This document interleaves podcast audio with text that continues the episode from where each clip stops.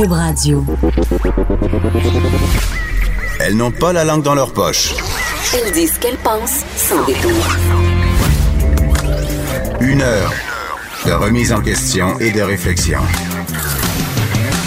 Geneviève Peterson. Vanessa Destinée. Les effrontés. Hey, bon matin, Vanessa Destinée. Bon matin, Geneviève Peterson. Comment vas-tu? Ben, ça va très bien, malgré la, la, tempête. Je pensais que ça serait pire que ça au réveil. Moi, euh, j'ai découché hier soir et j'ai. Mais voyons, trop de Ben détails. Trop de détails, mais il y a toujours trop de détails sur ma vie, Geneviève. Où t'as couché, Vanessa? Non. Ah, on n'ira pas là. On n'ira pas là. Reste que j'ai pas pris mes bottes d'hiver, j'ai pris mon petit manteau léger. Elle est habillée hier... comme hier, je veux juste le dire. Non, c'est pas vrai. Mensonge, lies. Ne l'écoutez pas. Okay? Fake news. Fake news, c'est ça. Évidemment, non, j'irai pas dans le détail, mais euh, j'ai réussi à m'en tirer quand même ce matin, là. Donc, euh, pas trop de neige dans mes bottes en ce moment.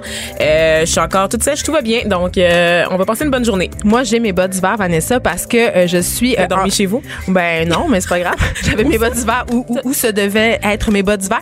Ce que je veux dire, c'est qu'en bonne fille du Saguenay, moi, je suis la météo comme une espèce de freak, OK? Je sais que c'est un peu pathétique, là, mais j'aime ça consommer euh, les sites de météo et il y a un côté qui me gosse un peu depuis quelques années, c'est qu'on fait des événements météo avec pas grand-chose. Là, hier, la presse titrait euh, genre euh, une super tempête va s'abattre sur le Québec. Ben oui. Là, j'étais vraiment contente, j'étais prête, OK? J'étais prête à la tempête. J'avais sorti mon parka d'appropriation culturelle, tu comprends, mon, mon manteau inou, j'étais comme yes. Et il a tombé huit flocons. Mais c'est ça. J'étais presque déçue, je te dis. C'est vraiment choquant. C'est très, très choquant. Puis, euh, je trouve que ça nous met dans l'ambiance de Noël, la petite neige qui tombe, parce que j'ai hâte à Noël, comme tu sais, même si on n'a pas le droit de faire jouer de la musique de Noël avant le 1er On n'a plus le droit de rien faire. Hein? On n'a plus le droit de rien dire. Absolument, non absolument. Mm, mm, mm. Et euh, qui dit Noël dit feu de foyer. En oui. tout cas, moi, dans ma tête, je, je sais pas, j'ai grandi sur le sur le bord euh, du feu. Euh, je me rappelle euh, que mes, ma mère faisait même de la cuisine sur le poêle à bois au chalet, là, tu sais, de la soupe au pois, des tourtières, plein d'affaires. Ok, c'est un goût absolument extraordinaire la cuisine au feu de bois. Et on sait qu'à Montréal, depuis le 1er octobre 2018, les feux de bois ou chauffer sa maison au bois, c'est rendu interdit. Ok, là, tu vas me dire, ben là, c'est pas, c'est pas vraiment une nouvelle? ouais, c'est vraiment grave? Est-ce que c'est la tomate que ça de Marc-Claude? Oui, c'est ça. Est-ce que ça m'intéresse vraiment, Mais, Geneviève Peterson? Ben, je pense que ça t'intéresse, Vanessa, parce que je sais que tu aimes manger, que tu es gourmande, OK? Parce que tu es un peu bacasse, tu le Parce tout que je suis un peu bacasse. Non, c'est moi qui, qui dois le dire Ah, que je je peux suis un pas peu. le dire. Non, toi, tu peux pas dire que je suis bacasse. Ok, je m'excuse, ça m'appartient. Je me réapproprie le mot, comme on disait avec Michael Bergeron, Gabriel Lisa Collère. Je suis bacasse. Ok. Mais c'est à moi de le dire. Bon, écoute. Fait que tu es bacasse, parfait. Donc, tu dois Il y a manger. consensus. voilà. Donc, tu dois manger beaucoup de féculents et de bagels en particulier. et là, à partir sur le mot bagel, Vanessa, moi, il y a comme un. Je sais pas comment il faut le dire, ce mot-là. C'est-tu bagel? C'est-tu bagel? C'est le même problème qu'avec kombucha. Je le sais. Dis kombucha, s'il te plaît. J'aimerais ça t'entendre le dire. Ah, je vais me concentrer. Un, deux, trois, kombucha. Elle l'a eu parce pas que l'autre fois c'était comme clambacha. Non, mais j'essaie. C'est mon côté fait des régions. J'ai de la difficulté avec les mots complexes. les mots ethniques, Les mots qui ont l'air de les mots des races. les mots des races, des étranges.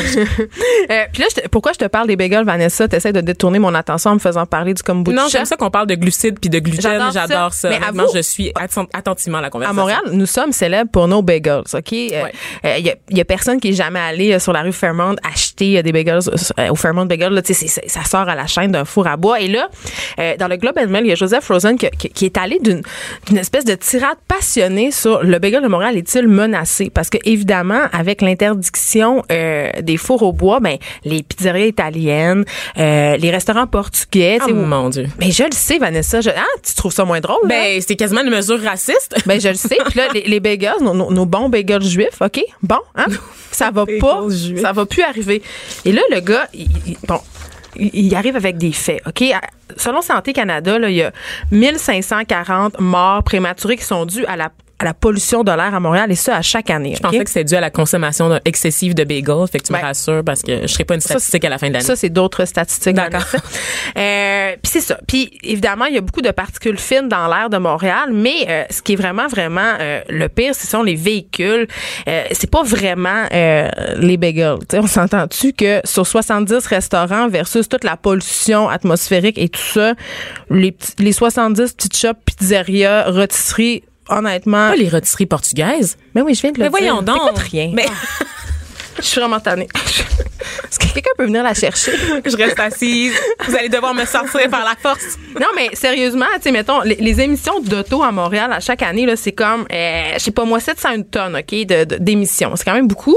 Puis, justement, ces 70 petits restaurants-là, c'est 60 tonnes. là. On va se calmer un peu, sérieusement. Est-ce qu'on peut me... Leave my bagels alone? Et mon poulet portugais que j'ai ça. mangé hier soir quand, avant de découcher. Et mes délicieuses pizzas. fait que c'était mon cri du cœur. Valérie Plante, je sais que tu nous écoutes chaque matin, que tu es une fidèle auditrice. Laisse faire l'enseigne du Archambault. C'est ça. OK? Il y a des dossiers beaucoup plus urgents. Je sais pas si on avait le droit de dire ça. Je sais pas. J'ai-tu encore ma job? Ouais, Je lance cas. la question dans l'univers. On le sait pas. Appelez-nous en studio. PKP, appelle-nous. Je pense qu'il y a une ligne directe. PKP, tu peux nous appeler 1-877-827-2346. Tu peux même nous texter. Oui. si vous- Puis les auditeurs aussi, vous pouvez pas juste PKP. là. Oui, c'est ça. Vous pouvez nous texter pour savoir. Dites-nous comment vous aimez vos bagels. On aimerait beaucoup ça. Absolument. Vanessa, sujet grave. Hey, on change Oui, oui, on sujet. change, Là, change complètement de registre. ça prendrait une musique triste, une musique de science-fiction bizarre. Oui. On peut-tu en avoir une, Fred? Non, Demande lancée dans l'univers. Ouais, je c'est pense que ça va venir pas. en même temps que le Là, tu texto nous parles, de on s'en va, on s'en va en Chine. On quitte les bagels, on s'en va en Chine parce que là, il se passe des choses pas catholiques. Et il se passe des choses très louches en Chine. On se demande en fait s'il y a une ligne rouge éthique qui a été franchie parce que un scientifique chinois hier a annoncé avoir fait naître les premiers bébés génétiquement modifiés. Excuse-moi. Non? ah, ils ont un bras dans le. Oh, c'est ça. Ben oui.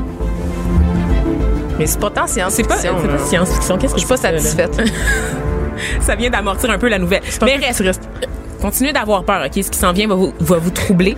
Donc, euh, un, un médecin qui a été formé, un médecin chinois qui a été formé aux États-Unis et qui dirige un laboratoire spécialisé dans le génome humain euh, en Chine, a utilisé une technique qui s'appelle les ciseaux génétiques, qui permet. Elle s'est étouffée avec son café, mesdames et messieurs. Hey, on est-tu dans Bienvenue à Gataka puis je suis pas au courant? c'est ça? Quasiment. Sérieusement, c'est littéralement Bienvenue à Gattaca. Si vous avez pas vu ce film-là, c'est avec Ethan Hawke et Uma Des Thurman. très belles personnes. de très belles personnes qui ont eu un enfant en plus ensemble. Donc, des, cet des enfant-là. personnes génétiquement supérieures. c'est ça, c'est ça le point. C'est exactement ça. Ok. Qui ont, eux ont pas eu besoin des ciseaux génétiques. Là, sont juste beaux. Là, Non, mais j'aimerais qu'on s'arrête un petit peu. Définir le ciseau génétique, c'est Ah quoi? non, là, là, là, ça, je peux. Je peux pas une scientifique? Je suis pas une scientifique, là, mais tu sais, c'est des interventions qui sont faites vraiment à l'intérieur de l'ADN, du génome humain, et qui permet d'enlever et de remplacer des parties indésirables de nos gènes. Comme mon Euh, côté désagréable, il pourrait l'enlever avec les ciseaux génétiques, c'est ça? Hum, je pense que ça c'est vraiment il y a, y a rien C'est une qu'on peut lobotomie, faire. on peut rien on peut rien faire c'est au-delà de la science euh, et c'est dans, dans le fond ça l'enlève comme si on corrigeait une faute une faute de frappe sur un ordinateur c'est comme si on faisait un backspace en fait et donc euh, euh, avec cette technologie le médecin a réussi à supprimer euh, le virus responsable de de l'infection euh, du sida. Donc euh, C'est quand même une bonne nouvelle. c'est une bonne nouvelle sauf que c'est vraiment des bébés qui ont été créés par une fécondation in vitro. Mais ça, ces bébés-là, est-ce qu'on peut les adopter? Non, Parce il y a une sont mère, ils ont été portés par une femme donc Une femme exploitée, assurément. Hum, on peut pas le garantir. On n'a pas trop d'informations en ce moment et ça n'a pas encore été attesté par la communauté scientifique non plus cette avancée-là. Le médecin, c'est très sketch. Ok, il l'a annoncé Mais sur YouTube. vrai, cette affaire-là, là, Vanessa? Ben, les, les, les chercheurs chinois annoncent beaucoup de choses en général en lien avec le génome humain. Puis il n'y a jamais de comité indépendant qui peut vérifier parce qu'évidemment, les normes en Chine et les normes du reste de la communauté scientifique sont très, très, très différentes. Euh, reste que euh, ces deux bébés-là ont été créés, donc elles s'appellent Lulu et Nana. Ce sont des jumelles. Donc, c'est vraiment des bébés créés Hey, c'est encore plus creepy, là, des jumelles, là. Et je dois rappeler qu'il y a quelques mois, la Chine avait réussi à cloner des bébés singes, donc des, des singes identiques qui sont nés à une semaine d'intervalle. Mais ça, c'est cute. C'est des jumeaux identiques à une semaine d'intervalle. C'est vraiment. Ah non, c'est pas, cute, du ah, tout. c'est pas super cute du tout. C'est pas cute du tout. Et ces bébés-là sont, sont condamnés à être utilisés pour de la recherche médicale. Donc, ils n'auront pas une vie normale. Là. On va pas les laisser tranquilles. là. Donc, euh, là, est-ce qu'on est- vraiment testé sur des humains, tu sais. Oh, oh, bravo. Oh, oh, oh, hey, oh, oh. Mais est-ce que, est-ce que, moi, moi, je me pose la question, là, justement, est-ce qu'on cultive, ben là, je suis désolée d'utiliser ce mot-là, mais est-ce que c'est comme cultiver des humains, justement, puis qu'on va avoir besoin d'un foie, on va juste comme poigner le foie sur le petit Jaden, puis on va le prendre, c'est tout ça? Il y a un autre film, on parle de film de science-fiction. euh, ouvrez Netflix là, plus tard, là, puis écoutez Never Let Me Go, qui est un film de science-fiction dans un futur approché où c'est exactement ça. Les, il y a certains humains, il y a deux classes d'humains. Donc, une classe qui sert euh, d'espèce de puits sans fond à organes pour permettre aux autres de rester en vie. Donc, vous irez voir ça. ça Ben, je ça sais pas, ben, c'est- quand même bon, étonnamment, mais, c'est super fréquent. Donc, vous dormirez pas euh, après, mais ça vaut quand même la peine d'être vu, je crois. Là, Mais- parce qu'on on arrive là un peu. Là. À l'exploitation des humains pour leurs organes, parce que ça se passe en ce moment, je veux dire, Vanessa. ça. On est on est sur cette ligne là, donc euh, ça pose beaucoup beaucoup beaucoup de questions éthiques là, cette espèce de manipulation génétique là pour les, les deux petites filles là, le, le virus le, le virus Le virus? le virus du va entrer très bon. Mais, tu sais, on rit, mais sérieusement, euh, moi, je- rit pas. Ben, on rit quand même un peu, mais il y a- il y, a un côté pas drôle là-dedans.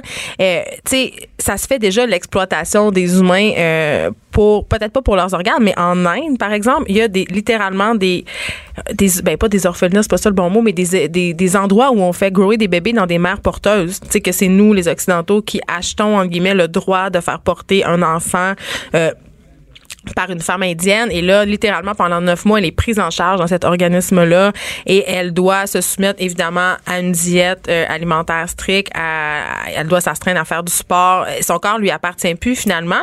Ouais. et euh, c'est devenu même une façon pour certaines indiennes qui vivent dans la précarité de, de faire de l'argent d'envoyer leurs autres enfants à l'école. Et là moi je me demande pour vrai je me pose la question éthique quand c'est rendu qu'on se sert des humains à des fins euh, ben, comme des incubateurs ou encore comme des, des, des Et- comme façon de faire pousser des organes, parce qu'il y a aussi des gens qui vendent des organes dont ils peuvent se passer. Il y a de quoi de plus, rein, il y un a rein. de, de quoi de plus sordide aussi, les fœtus humains euh, pris lors à la suite d'avortements. J'espère que vous déjeunez pas en ce Oui, moment. la c'est ça. Utiliser, euh, on prend, on prenait des cellules là, dans des crèmes anti-rides notamment parce qu'évidemment c'est plein de, de cellules souches. Donc, Mais moi, euh, j'en veux de ça. Ah, non, on n'en veut pas de ça. Mais euh, a- la pas? bioéthique, là, c'est un champ d'études euh, qui est fait, assez, assez incroyable. On est rendu très, très loin dans la science. On n'en parle pas beaucoup parce que c'est souvent complexe à comprendre pour le commun de des mortels. Mais moi, je m'y perds là, quand j'ai- lu cette nouvelle là, Ben, le ciseau- le sur le génétique.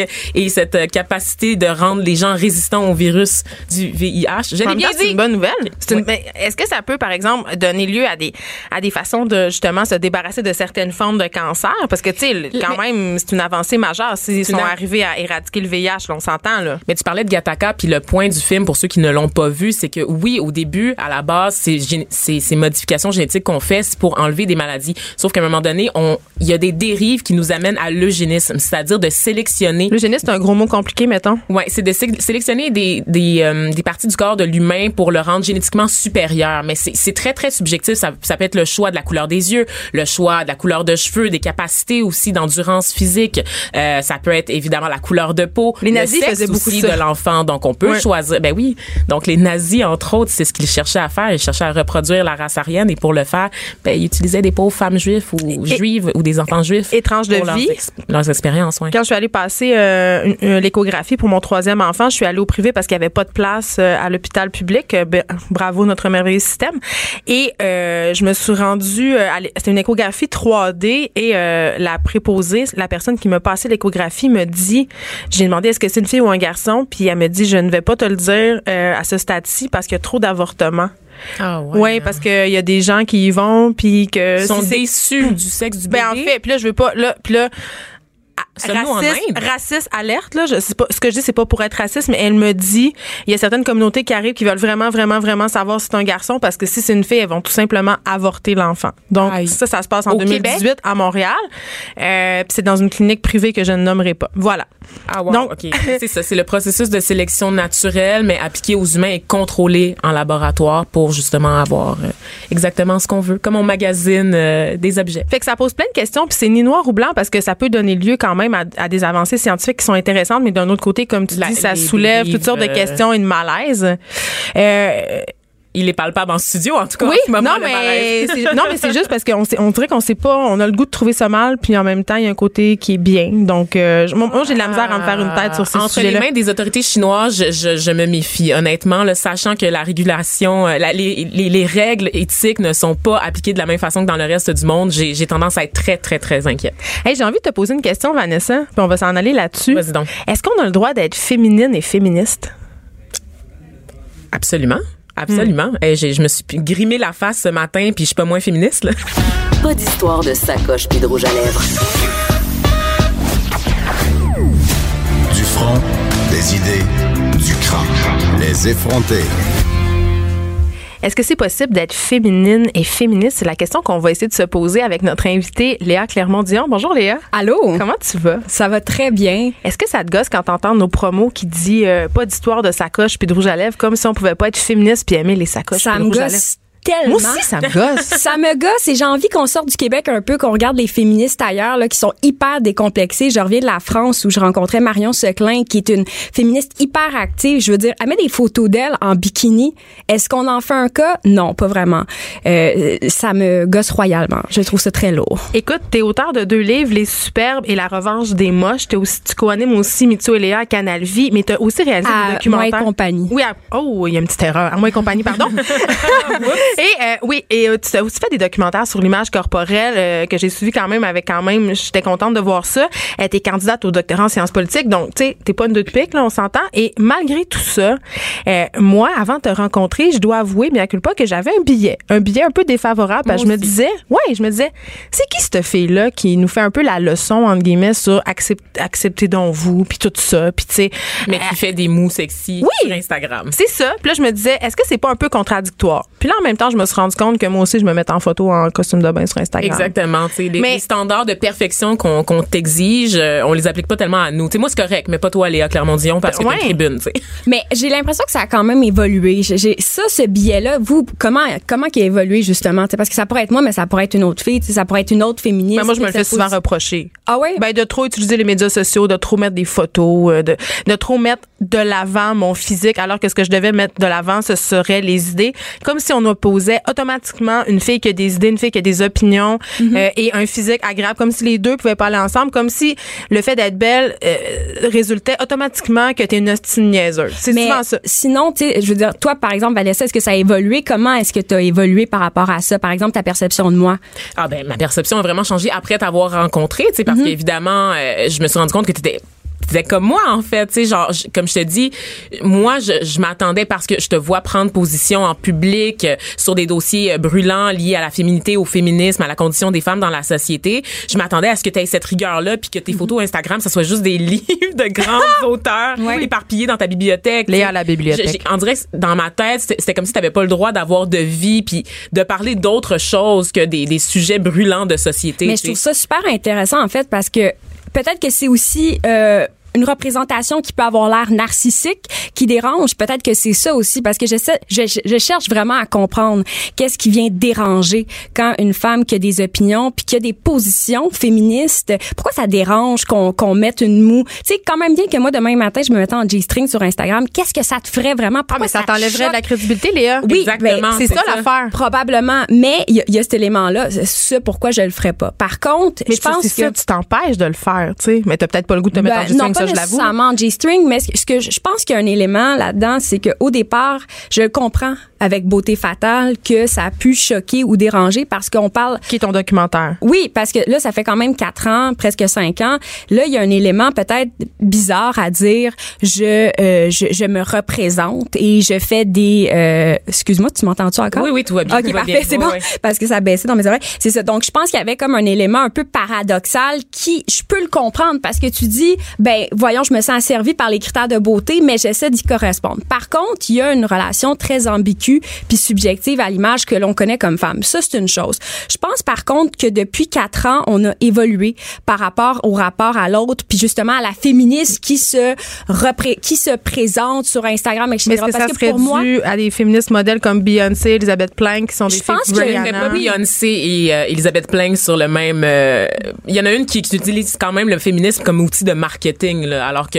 Plank. On s'en fout. C'est juste qu'ils sont dans l'espace Mais, public, ces filles-là. J'aimerais ça revenir au fait de pourquoi est-ce qu'on va mépriser comme ça, ou pourquoi Ouais. est-ce qu'on va juger comme ça. Je pense qu'à la base, les féministes depuis des siècles ont été honnies dans l'espace public, ont été méprisées. Je veux dire, quand on pense aux premières suffragettes euh, dans les, euh, je sais pas, au, 18, euh, au 18e siècle, au 19e siècle, euh, elles étaient représentées comme des laides femmes, comme des femmes qui haïssaient les hommes. Il y avait cette représentation-là des féministes qui était extrêmement négative.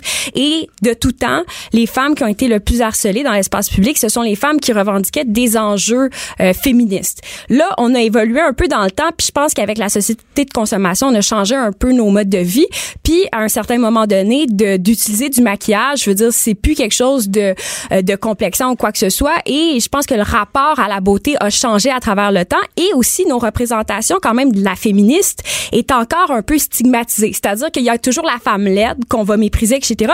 Mais il y a aussi le fait qu'on n'a pas le droit d'être féministe si on est cute, si on se sexualise entre guillemets, parce que c'est pas ce qu'on attend de la féministe. On préfère qu'elle soit laide et, et grosse, puis on va l'attaquer comme ça. Mais dans tous les cas, on est perdante parce que si tu arrives avec un physique comme celui de Safia Nolin, tu te fais harceler en ligne. Ben Puis si t'es la fille cute qui dit non, j'ai des opinions et je fais un harceler en doctorat. ligne.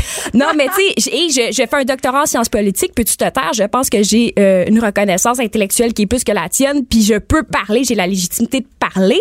Euh, là, on se fait encore attaquer. Donc, je pense que dans les deux cas, il y a une espèce de mépris de cette figure-là. Puis aussi, il faut dire une autre chose, tu sais, ça, ça, ça dérange. Ça dérange parce que on s'attend à de la féministe plein de préjugés, de stéréotypes auxquels nous trois, on ne correspond pas. Mais c'est parce que qu'est-ce qu'on veut finalement, c'est l'égalité. Donc pourquoi est-ce qu'on s'attarde à des détails cosmétiques et esthétisants? Pourquoi on va pas à la base de l'enjeu? C'est pas L'important, c'est pas le messager, c'est le message que tu portes. Mais quand même, dans le discours féministe, il y a quand même tout un enjeu lié au, au standard de beauté, à la sexualisation, à l'objectification du corps des femmes. Et il n'y a pas une contradiction, selon toi, entre le fait de dénoncer tout ça, cette dynamique sociale-là, et ensuite de jouer le jeu, donc de participer On les porte, ces à... paradoxes-là, Vanessa. Ben- on est victime de cette société-là, nous, les Mais féministes. justement, j'aimerais ça t'entendre là-dessus, ben, premièrement, je trouve ça un peu infantilisant puis blâmant de parler de les femmes de cette façon-là. Parce que, tu sais, avec Mitsu et Léa, j'ai rencontré tellement de femmes qui, qui avaient une liberté de choix, euh, par exemple, de- des, des escortes, euh, des, je sais pas, moi, des, des prostituées, etc., qui avaient fait le choix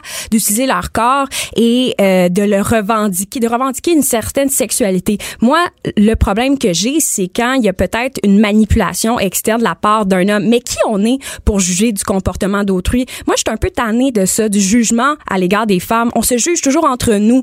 Mais je trouve qu'il y a quelque chose de beaucoup plus fort là-dedans, dans le blâme d'autrui, que de dire, écoute, on est dans une société où effectivement, il y a une du corps de la femme. Mais tu sais, quand tu disais, euh, je suis bacaise, puis je revendique l'insulte qui m'est faite, il y a aussi une espèce de revendication d'empowerment, je pense, avec la troisième vague du féminisme, de dire, le- mon corps m'appartient.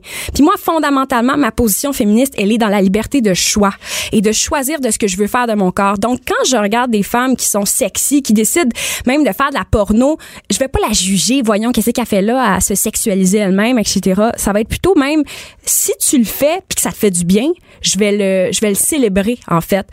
je continue quand même de te challenger là-dessus Ouais, parce que c'est un peu mon rôle. Mais est-ce qu'il y a pas quand même une, comme comme je te disais, une contradiction? Parce que c'est quand même jouer dans les codes sociaux qui, qui conduisent à l'aliénation des femmes en général. Tu sais, C'est c'est vraiment d'accepter d'y prendre part. Tu parlais euh, euh, de cet empowerment là. De quelle aliénation des Ben, femmes tu parles, en fait, Vanessa? tu parlais de liberté de, de posséder son corps, mais je me demande jusqu'à quel point on le possède réellement quand on se soumet à tout des, à, à des codes sociaux qui sont dictés par le patriarcat. Donc. Pour toi, pour toi, de se faire mettre des, je sais pas, des implants mammaires, c'est une, euh, c'est une aliénation. Mais je me demande, est-ce que c'est vraiment le choix véritable de la femme ou c'est non pas le fait que la société lui dit que pour pogner, tu dois avoir des grosses boules? Je me demande jusqu'à quel point on est libre dans notre choix. Ben moi, sincèrement, je trouve qu'il y a vraiment une part d'infantilisation des femmes quand on pense comme ça. Je veux dire.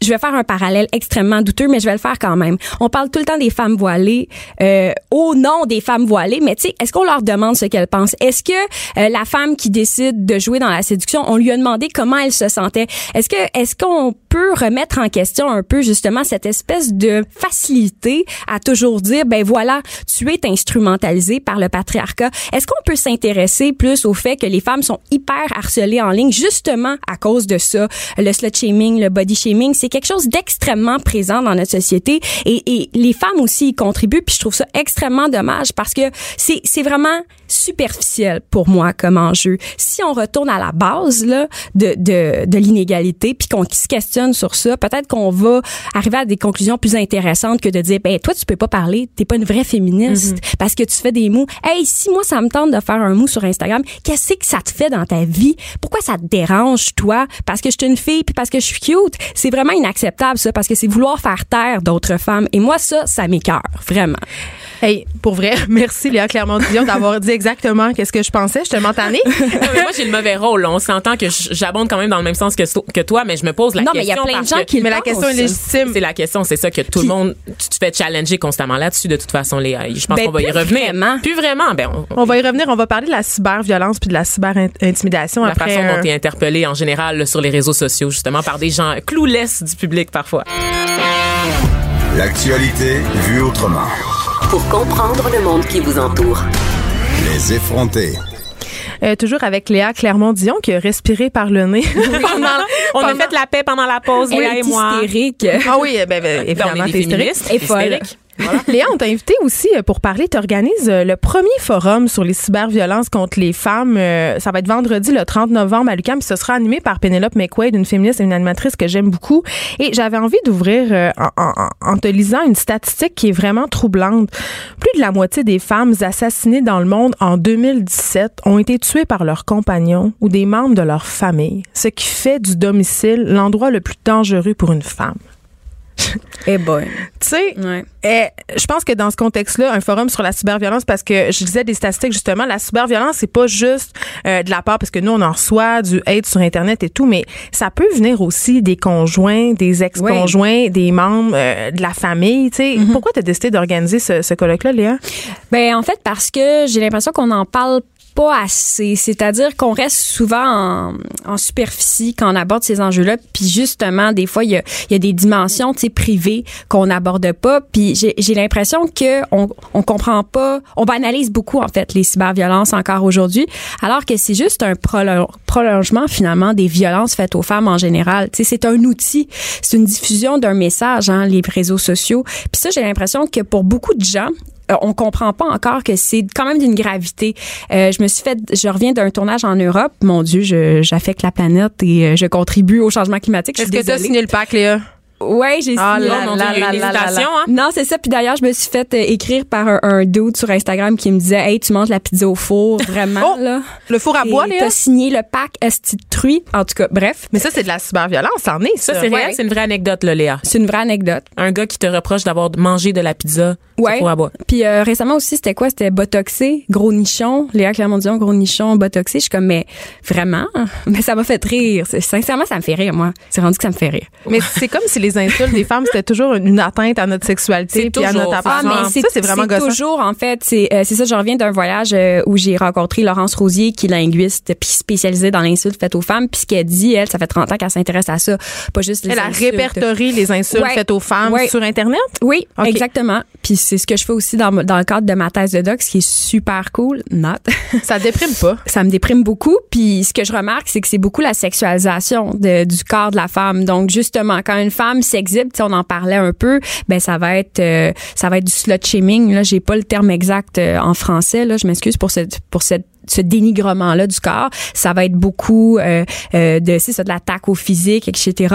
pour délégitimiser la personne. Et la parole. Et la parole, puis c'est ça, j'ai lu récemment un, un livre super intéressant que je vous invite à lire de Mary Bird sur, euh, je sais pas si tu, vous l'avez lu les filles? Non. Non. C'est vraiment bon. C'est une historienne classiciste, puis elle s'intéresse à comment dans la Grèce antique puis la Rome antique, on a exclu la parole des femmes dans les grands récits, genre l'Odyssée d'Homère. Puis elle nous explique comment ça a eu un impact finalement dans l'exclusion de la parole des femmes en général. Donc c'est vraiment pas nouveau de vouloir exclure les femmes de l'espace public. Euh, Sauf qu'aujourd'hui, c'est la haine, elle est exacerbée parce que la haine, on la voit partout à l'égard des hommes, à l'égard des femmes, à l'égard des minorités. C'est juste qu'elle est différente pour les femmes et peut-être un peu plus accentuée, euh, je te dirais. Mais justement, qu'est-ce- Amnesty International là, qui a publié Oui, un rapport l'année oui. Mm-hmm. dernière en fait sur le harcèlement en ligne euh, qui a été mené à peu à- auprès d'environ 4000 femmes dans huit pays, dont les États-Unis et le Royaume-Uni. Et environ 25 pourcent des femmes sondées affirment avoir été victimes de harcèlement en ligne au moins une fois dans leur vie.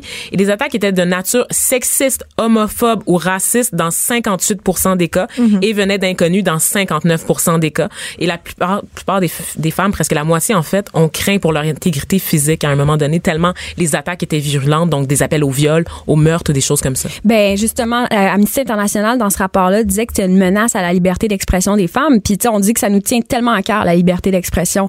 Mais tu sais, toi quand tu as quitté ta tribune, je pense que tu disais, euh, je me rappelle plus dans quel Au journal, Châtelaine. au Châtelaine, tu disais que tu étais un peu tanné de cette euh, de cette violence-là, il me semble. là. ben oui. Tu rappeler un peu de contexte? Ben en fait, euh, c'est ça. Moi, euh, dans mon ancienne vie, j'étais chroniqueuse au Châtelaine. Je chroniquais chaque semaine sur le site web de Châtelaine et aussi un- une fois par mois dans le magazine. Le problème, c'était pas la fois par mois dans le magazine, c'était euh, les chroniques que je publiais chaque semaine. Euh, Puis c'est sûr que euh, avec les téléphones intelligents, euh, les médias sociaux, ben les gens ils ont une porte d'entrée directe euh, vers toi, ils ont un accès direct. Donc j'étais un peu, euh, en fait, j'étais essoufflée, j'étais j'étais épuisée de recevoir euh, autant de haine parce que euh, il y a des sujets qui sont, je, euh, quand tu écris dans l'espace public pendant un certain pendant un certain temps, tu sais qu'il y a certains sujets qui polarisent et qui vont susciter de la réaction, euh, notamment tous les sujets qui ont attrait à la maternité, euh, au féminisme, aux techniques d'éducation aux enfants. Là, c'est sûr que tu vas recevoir euh, de la haine. Puis à un moment donné, je, me disais à quoi bon? À quoi bon me mettre dans de tels états pour des textes que je publie sur Internet, même si j'avais l'intime con- conviction, et je l'ai toujours puisque j'ai repris un micro puis j'ai repris une tribune aujourd'hui, qu'on peut faire une différence concrète dans la vie des gens, puis c'est pour ça qu'on le fait, c'est pour pour essayer d'amener des points de vue, mais mais on les femmes qui osent sur la, la place publique euh, n'aident pas dans le consensus. Et même euh, tu sais j'ai écrit un texte dans la dans la foulée du mois aussi où je me questionnais sur le mot clic. Puis euh, les gens ils comprennent pas que quand tu fais de la chronique t'écris à chaud t'écris sur qu'est-ce qui se passe en ce moment t'as pas tous les éléments. Donc tu donnes une opinion qui peut être différente dans trois heures tu sais quand les choses vont avoir changé. Et j'ai reçu un lot de haine qui était absolument incroyable de la part de féministes de la part de femmes qui en revenaient pas que j'ai que j'ai écrit une pareille affaire et qui invalidait tout ce que j'avais fait pour le mouvement, euh, qui, qui, qui niait, qui, qui, euh, finalement j'ai été mis au banc, euh, ils m'ont conduite au bord de la ville du féminisme, là, mais la haine qu'il y a sur les médias Ouais, sociaux, puis c'est peut venir de la f- des femmes aussi. Puis tu sais, je Ouais. lisais euh, un article scientifique hyper intéressant en psycho qui disait que les gens qui ont tendance à être plus violents en ligne, c'est les gens qui sont justement des idéologues d'a- d'avance. Tu sais, je veux dire, donc si t'es radical à la base, ben tu risques de te radicaliser encore plus avec les chambres d'écho sur les réseaux sociaux. J'avais fait un texte là, sur euh, les social justice warriors, euh, qui sont ces guerriers de la justice sociale, dont le Qui but sur parfois qui sévissent sur l'internet et parfois dont le but est de ramasser le maximum de capital militant et surtout de toujours être plus vertueux, vertueux que les autres. Donc c'est une compétition en fait. Ils te reprennent sur tes prises de position publiques, euh, sur les enjeux sociaux, que ce soit le féminisme, le racisme, l'homophobie, mais c'est jamais assez pour eux. C'est de souligner le travers. part. Ça, c'est d'une part avoir une position. Là, tu abordes des, des questions quand même, des enjeux féministes. Là, c'est comme la pureté idéologique eh, qui, qui est Ouais, attaquée. Mais le prix d'avoir une tribune, Léa, c'est quand même celui-là. C'est qu'on Oui. doit chaque jour s'avancer là-dedans puis assumer le fait qu'on va recevoir de la haine. Ben je, ouais, exactement. Mais il y a aussi des cas vraiment intenses là qui vont peut-être frapper les esprits. C'est ça. Je, je passais du temps avec Marion Seclin, une féministe française que peut-être vous avez vu dans l'actualité dans les dernières années. Elle a fait un vidéo sur du harcèlement de rue. Oui. Quelque chose d'extrêmement banal, sincèrement, qui passerait inaperçu au Québec. Elle a reçu 40 000 messages haineux, des appels de viol, euh, des menaces de mort. Et, et ce qu'on, ça venait beaucoup d'un, d'un regroupement qui s'appelle jeuxvideo.com, qui est un regroupement antiféministe en, en France et autres. Et ça a été extrêmement violent pour elle. Elle a fait une dépression dans la rue. On la traitait de, de toutes sortes de noms. Je veux dire, c'est c'est difficile. Après ça, je, je reviens d'Italie. Laura Boldrini, première, euh, la troisième présidente de l'histoire du Parlement italien. Euh, elle, elle était, elle est très Union européenne, très pro-immigration, très à gauche. Elle, ses, ses, ses attaquants, c'est le, le gouvernement au pouvoir actuellement. C'est Matteo Salvini, Pepe Grillo du mouvement populiste. Eux, c'était une stratégie politique, la cyberharceler. Ils sont arrivés, Pepe Grillo, il est suivi par deux millions de personnes sur Facebook. Il a dit, qu'est-ce que vous feriez avec Laura Boldrini dans un char? Mais on en voit Ah, ici, on en voit Et là- ici des gens qui ont des grosses communautés, des hommes qui ont des grosses communautés Ben, sur Facebook. Je veux dire, on a un président, genre de ce Ben, côté-ci. donc, de- oui, exactement. à qui la, la mais- campagne qu'il a menée contre Hillary Le Clinton. euh, ben oui, le Mais cyberbullying. c'est vraiment vrai, ça. jail, Steve Bannon, qui, était l'un, woman. oui, puis qui était l'un des conseillers Steve Bannon de Donald Trump, et est en train de mener une campagne en Europe et qui a aidé Matteo Salvini, ce, donc ce, ce- cette coalition populiste-là, la Ligue du Nord puis le Five Stars Movement, à être élu. Et je m'excuse, mais eux, ce qu'ils font, leur stratégie, c'est de faire taire les femmes. Puisque Laura Boldrini me disait, c'était super intéressant, c'est que la première femme présidente du Parlement italien dans les années euh, 60, elle se faisait pas attaquer comme ça parce qu'il y avait pas les réseaux sociaux. Aujourd'hui, on a les réseaux sociaux puis ça change vraiment la donne. On est bien au Québec, on est dans une société égalitaire, mais allons un peu ailleurs voir les contre-coups de cette misogynie-là en ligne. C'était peur. Hein? Je veux revenir, Léa Clermont-Dion, à la cyberviolence domestique parce que Oui. je trouve qu'on on parle de choses spectaculaires depuis tantôt, des appels au viol et tout ça, mais la cyberviolence domestique, c'est quelque chose de pernicieux dont on parle peu. Et là, j'ai des chiffres qui sont quand même assez préoccupants. Euh, il y a 8 femmes sur 10 qui déclarent que leur partenaire ou leur ex a exigé qu'elle soit joignable en permanence. Ça c'est 24 heures sur 24, 7 jours sur 7. 7 femmes sur 10 déclarent qu'il leur a interdit de communiquer avec quelqu'un. Genre ton chum te dit tu peux pas parler à cette personne.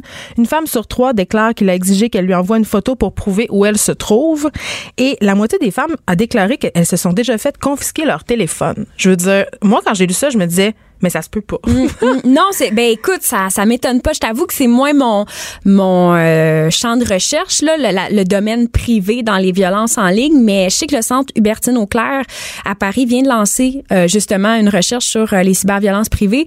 Puis ce, que je constate par contre, c'est ce qu'on me dit les intervenantes en termes de, de violence conjugale me disent que c'est vraiment un outil de plus effectivement pour contrôler beaucoup aussi les, les déplacements des filles. Ouais. Ça, on a tendance à dire non, c'est juste sur le web quitte les réseaux sociaux. Non, ça affecte toutes nos sphères de nos vies.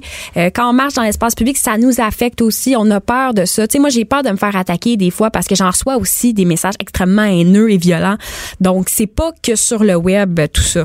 Merci, Léa Clermont-Dion. On rappelle que le forum sur les cyberviolences contre les femmes va se tenir vendredi, le 30 novembre à l'UQAM. Comment on fait pour s'inscrire si on veut y aller? Euh, ben, en fait, allez sur la page Facebook du RECEF, le réseau québécois en études féministes. Puis là, il va y avoir euh, l'événement qui va être bien en vue. Vous pourrez vous inscrire pour l'avant-midi, qui est plus euh, une matinée de recherche. J'y participerai, donc plus des, euh, des publics, en fait, des résultats de nos recherches. Et en après-midi, Penelope McQuaid qui anime un forum avec Marie-Lou Craft, Delia Awada et Sandrine Ritchie. Merci, Léa. Merci.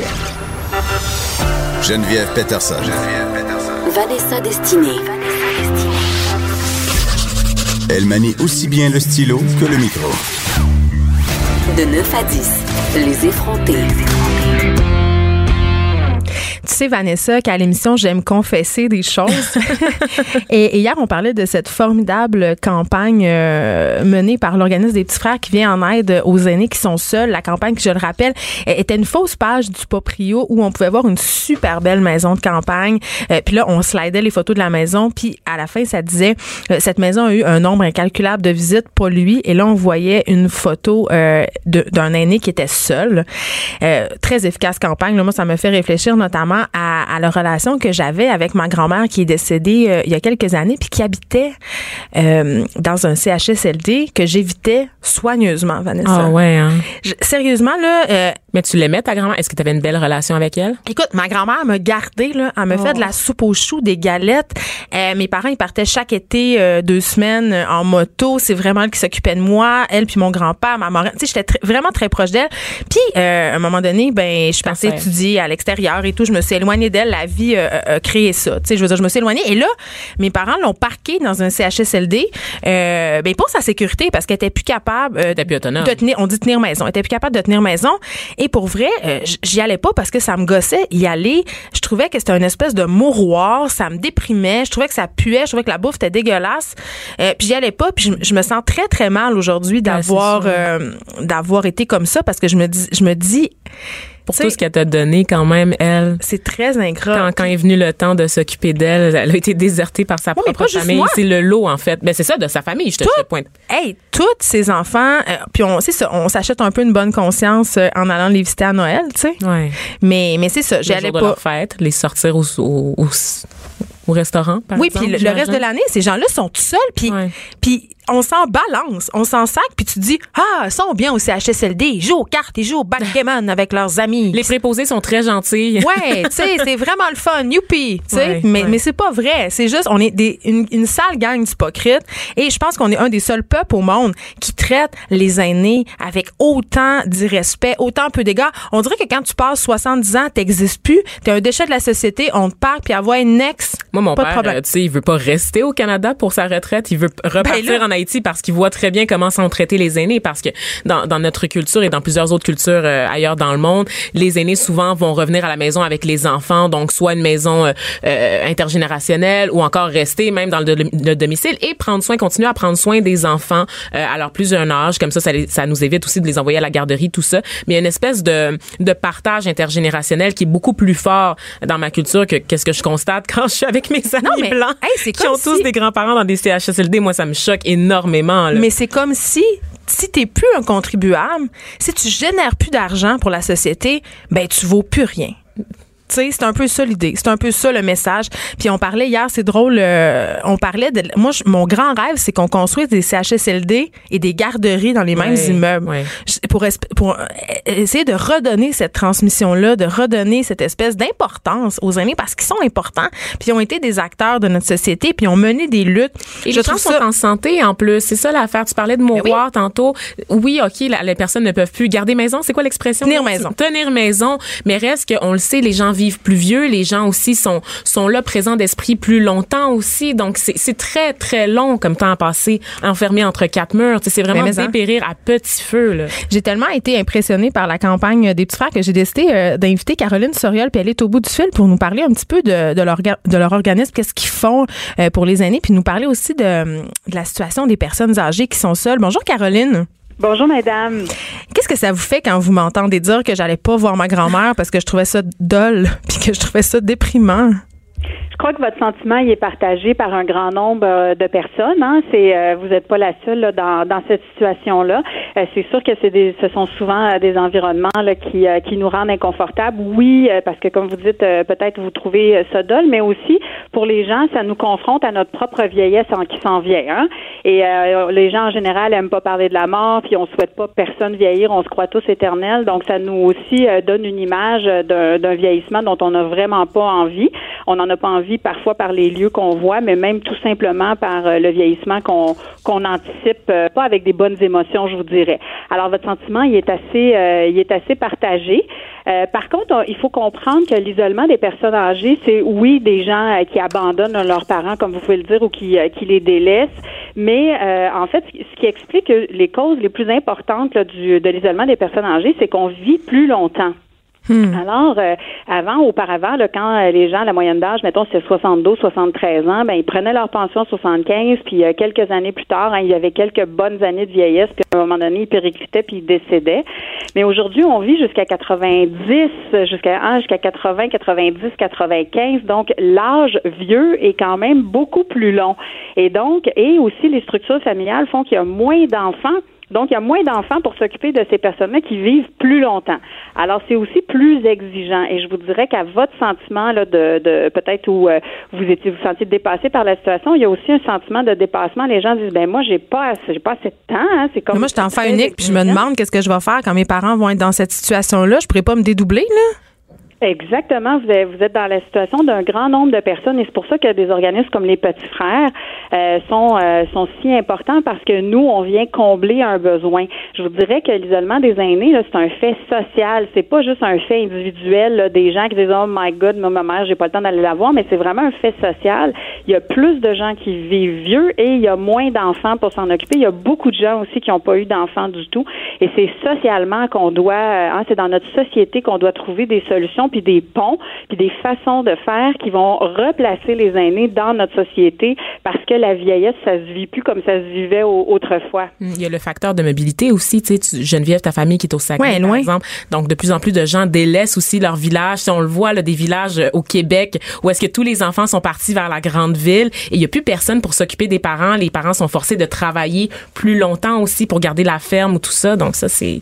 Vous avez tout à fait raison. Puis récemment, je parlais avec une dame là, de 92 ans, puis elle me disait qu'elle a six enfants qui ont tous bien réussi dans la ville, dans la vie, mais il y en a un aux États-Unis, un en France, un à Sydney, euh, puis finalement, elle les voit tous euh, une fois par deux ans. Alors, euh, hein, c'est ça. Il y a aussi les parcours migratoires des gens, et puis il y a le migratoire vers les enfants qui s'en vont à l'étranger, mais il y a aussi des aînés qui viennent vivre ici et que leur famille, ben peut-être qu'elle est décimée, peut-être qu'elle n'est plus là, mais quand ils arrivent ici, il y a un isolement aussi qui va être dû à la langue ou à l'incompréhension de culture. Là, je vous dirais parfois là, les ajustements de culture. Alors, il y a toutes sortes de causes à l'isolement, mais heureusement, les petits frères sont là pour changer la vie des gens. Mais justement, qu'est-ce que vous faites concrètement euh, pour ces aînés-là? Parce a des bénévoles, mais qu'est-ce qu'ils font? Bien, ce qu'ils font, en fait, nous, notre mission, c'est de créer une famille pour ces personnes-là. Donc, comment on fait pour créer une famille? Bien, on s'assure qu'on va les accueillir dans la famille. On va leur dire bienvenue, vous serez plus seuls. On va veiller sur vous, on va veiller sur chacun de nos vieux amis, on les appelle des vieux amis, avec un V majuscule là parce que c'est un terme honorifique, mais donc on va veiller sur chacun au fil de sa condition parce que certaines personnes vont se joindre à nous sont en pleine forme, mais à un moment donné ils ont la maladie d'Alzheimer ou leur mobilité est réduite ou même sont en fin de vie. Et nous on a toutes sortes de bénévoles, on a 2000 bénévoles et il y a des bénévoles pour chacune de ces phases de la vie. Je vous dirais, on va accompagner les gens en fonction, ben, s'ils si, sont dans une période où ils sont en mesure de sortir, ils ont envie de socialiser, ben, on va socialiser avec eux. Mais s'ils sont à domicile et ne sortent plus, on va les jumeler avec un bénévole qui va aller les visiter au moins euh, toutes les deux semaines, mais qui vont les appeler toutes les semaines et donc ils vont créer une relation d'amitié. Ce qui est super important pour nous dans notre accompagnement, c'est qu'on veut avoir des relations vraies avec la personne et pas juste, euh, bon, je suis allée la voir, on s'est désennuyé, puis on passe à un autre appel. On est plus dans, on crée une relation pour que la personne, elle tisse un lien avec le monde, avec la société, puis qu'elle se remette à rêver à des choses qu'elle pourrait faire avec les petits frères, avec nos bénévoles, avec notre organisme. En moyenne, les gens qui se joignent aux petits frères, ils sont avec nous sept ans. On en a, il y a une dame la, la semaine dernière qui est décédée, ça faisait 14 ans qu'elle était vieille chez les petits frères parce que nous, notre engagement, c'est pour tout, tout, tout, tout le reste de la vie qui reste, euh, incluant la fin de vie, puis on a des terrains dans les cimetières. Alors, c'est vraiment, euh, vraiment une famille jusqu'au bout de la vie pour les personnes qui sont seules. Est-ce que, quand je parlais tantôt des garderies euh, dans les CHSLD, est-ce que vous trouveriez ça une bonne idée? Bien, certainement, ce qu'on veut, hein, c'est créer des ponts, on veut créer de la vie, on veut pas euh, séparer les gens en silos. Et chaque fois qu'on crée des ponts entre deux groupes, hein, on vient tisser des liens, puis ces enfants-là vont être tout aussi sensibilisés à, la vie longue, à la vie belle, à la vie riche, euh, que les aînés qui vont redécouvrir euh, le, plaisir des rires enfantins, puis des jeux, puis des de, de, de, la présence d'enfants, parce qu'ils sont très, très, très souvent absolument coupés. Hein. Des fois, on dit les, les aînés, ils ont peur des ados. Bon, mais c'est parce qu'ils en voient pas ils en connaissent pas. Les seuls qu'ils entendent, c'est ceux à télé. Dans les nouvelles. pas toujours encourageant, mais nos ados, ils sont, ils sont fantastiques. Alors, comment on fait pour créer des ponts et que les gens puissent recommencer à se parler? Alors, c'est tout à fait des, des projets inspirants. Caroline j'ai envie de vous demander, euh, est-ce que euh, j'ai l'impression qu'on cache la vieillesse dans nos sociétés, que c'est pas quelque chose qui qu'on aime montrer? Est-ce qu'on est dans une société qui est agisme un peu? C'est un des seuls tabous, je pense. C'est une des seules discriminations qu'on accepte encore, je crois, l'agisme. Oui, puis vous savez quand quand c'est euh, quand c'est euh, sociétal, hein, quand on, met des ISME là à la fin des ismes, c'est que souvent, ben, en fait c'est systémique et puis euh, c'est l'agisme. Vous dites c'est un des seuls qu'on accepte encore, mais c'est parce qu'il est silencieux. L'agisme, hein, c'est de aussi bon des fois on a des stéréotypes négatifs, mais en fait malheureusement on ne parle pas des aînés. On parle des aînés des plus jeunes hein, qui bougent puis qui veulent être encore actifs, qui veulent rester sur le marché du travail, qui veulent être reconnus. Puis ça c'est extrêmement important mais ceux qui ont 90 ans, qui sont dans des CHSLD, là, on les entend pas souvent à la télé. Hein? Puis quand on les voit, ben des fois, on n'aime pas ça parce qu'on se sent mal à l'aise, puis on se sent coupable. Alors, c'est vraiment des gens derrière une porte close. Puis nous, ce qu'on a voulu faire avec notre campagne, ben, c'est d'ouvrir la porte, hein, de dire aux gens, venez donc voir la belle maison. Et tout d'un coup, il y a un aîné derrière. On veut remettre l'aîné au cœur des préoccupations des gens, puis dire ces gens-là, c'est pas parce que vous les voyez pas qu'ils sont pas là. Et ils sont euh, bientôt, ils vont être un million là, hein, donc un million de, d'aînés de, 75 ans et plus euh, d'ici euh, d'ici quelques années. Alors comme société, c'est quand même un grand nombre de personnes, puis il va falloir nous ce qu'on veut, c'est que les gens remettent ces personnes-là au cœur de leurs préoccupations et puis qu'on ait des actions sociales qui les euh, replacent dans le monde. Merci Caroline Soriol, on le rappelle, vous êtes directrice générale des petits frères. On peut aller sur votre site internet si on veut contribuer, aider. Je pense que vous vendez des balles de laine pour Noël. Oui, on, on vend des belles, des jolies balles tricotées. Donc dans un sapin, ça fait très vintage, euh, mais ça aussi, ça nous rappelle nos, traditions. Donc, une famille tricotée serrée, où oh. vous pouvez faire des, un don aussi pour notre campagne de Noël. Merci beaucoup. Merci, beaucoup. Euh, écoute, ça porte à réfléchir, Vanessa. Absolument. Moi, euh, je vais, je vais délai moins bien avec mon sentiment de culpabilité. Euh, merci d'avoir été là. Merci d'avoir écouté les effrontés. Euh, demain, on va parler de la douance, qui est comme un sujet quand même assez à la mode. Ça, c'est le fait d'être très, très intelligent comme moi, dans le fond. Exactement. Donc, on va parler de toi toute l'émission. merci d'avoir été là. Richard Martineau suit dans quelques instants.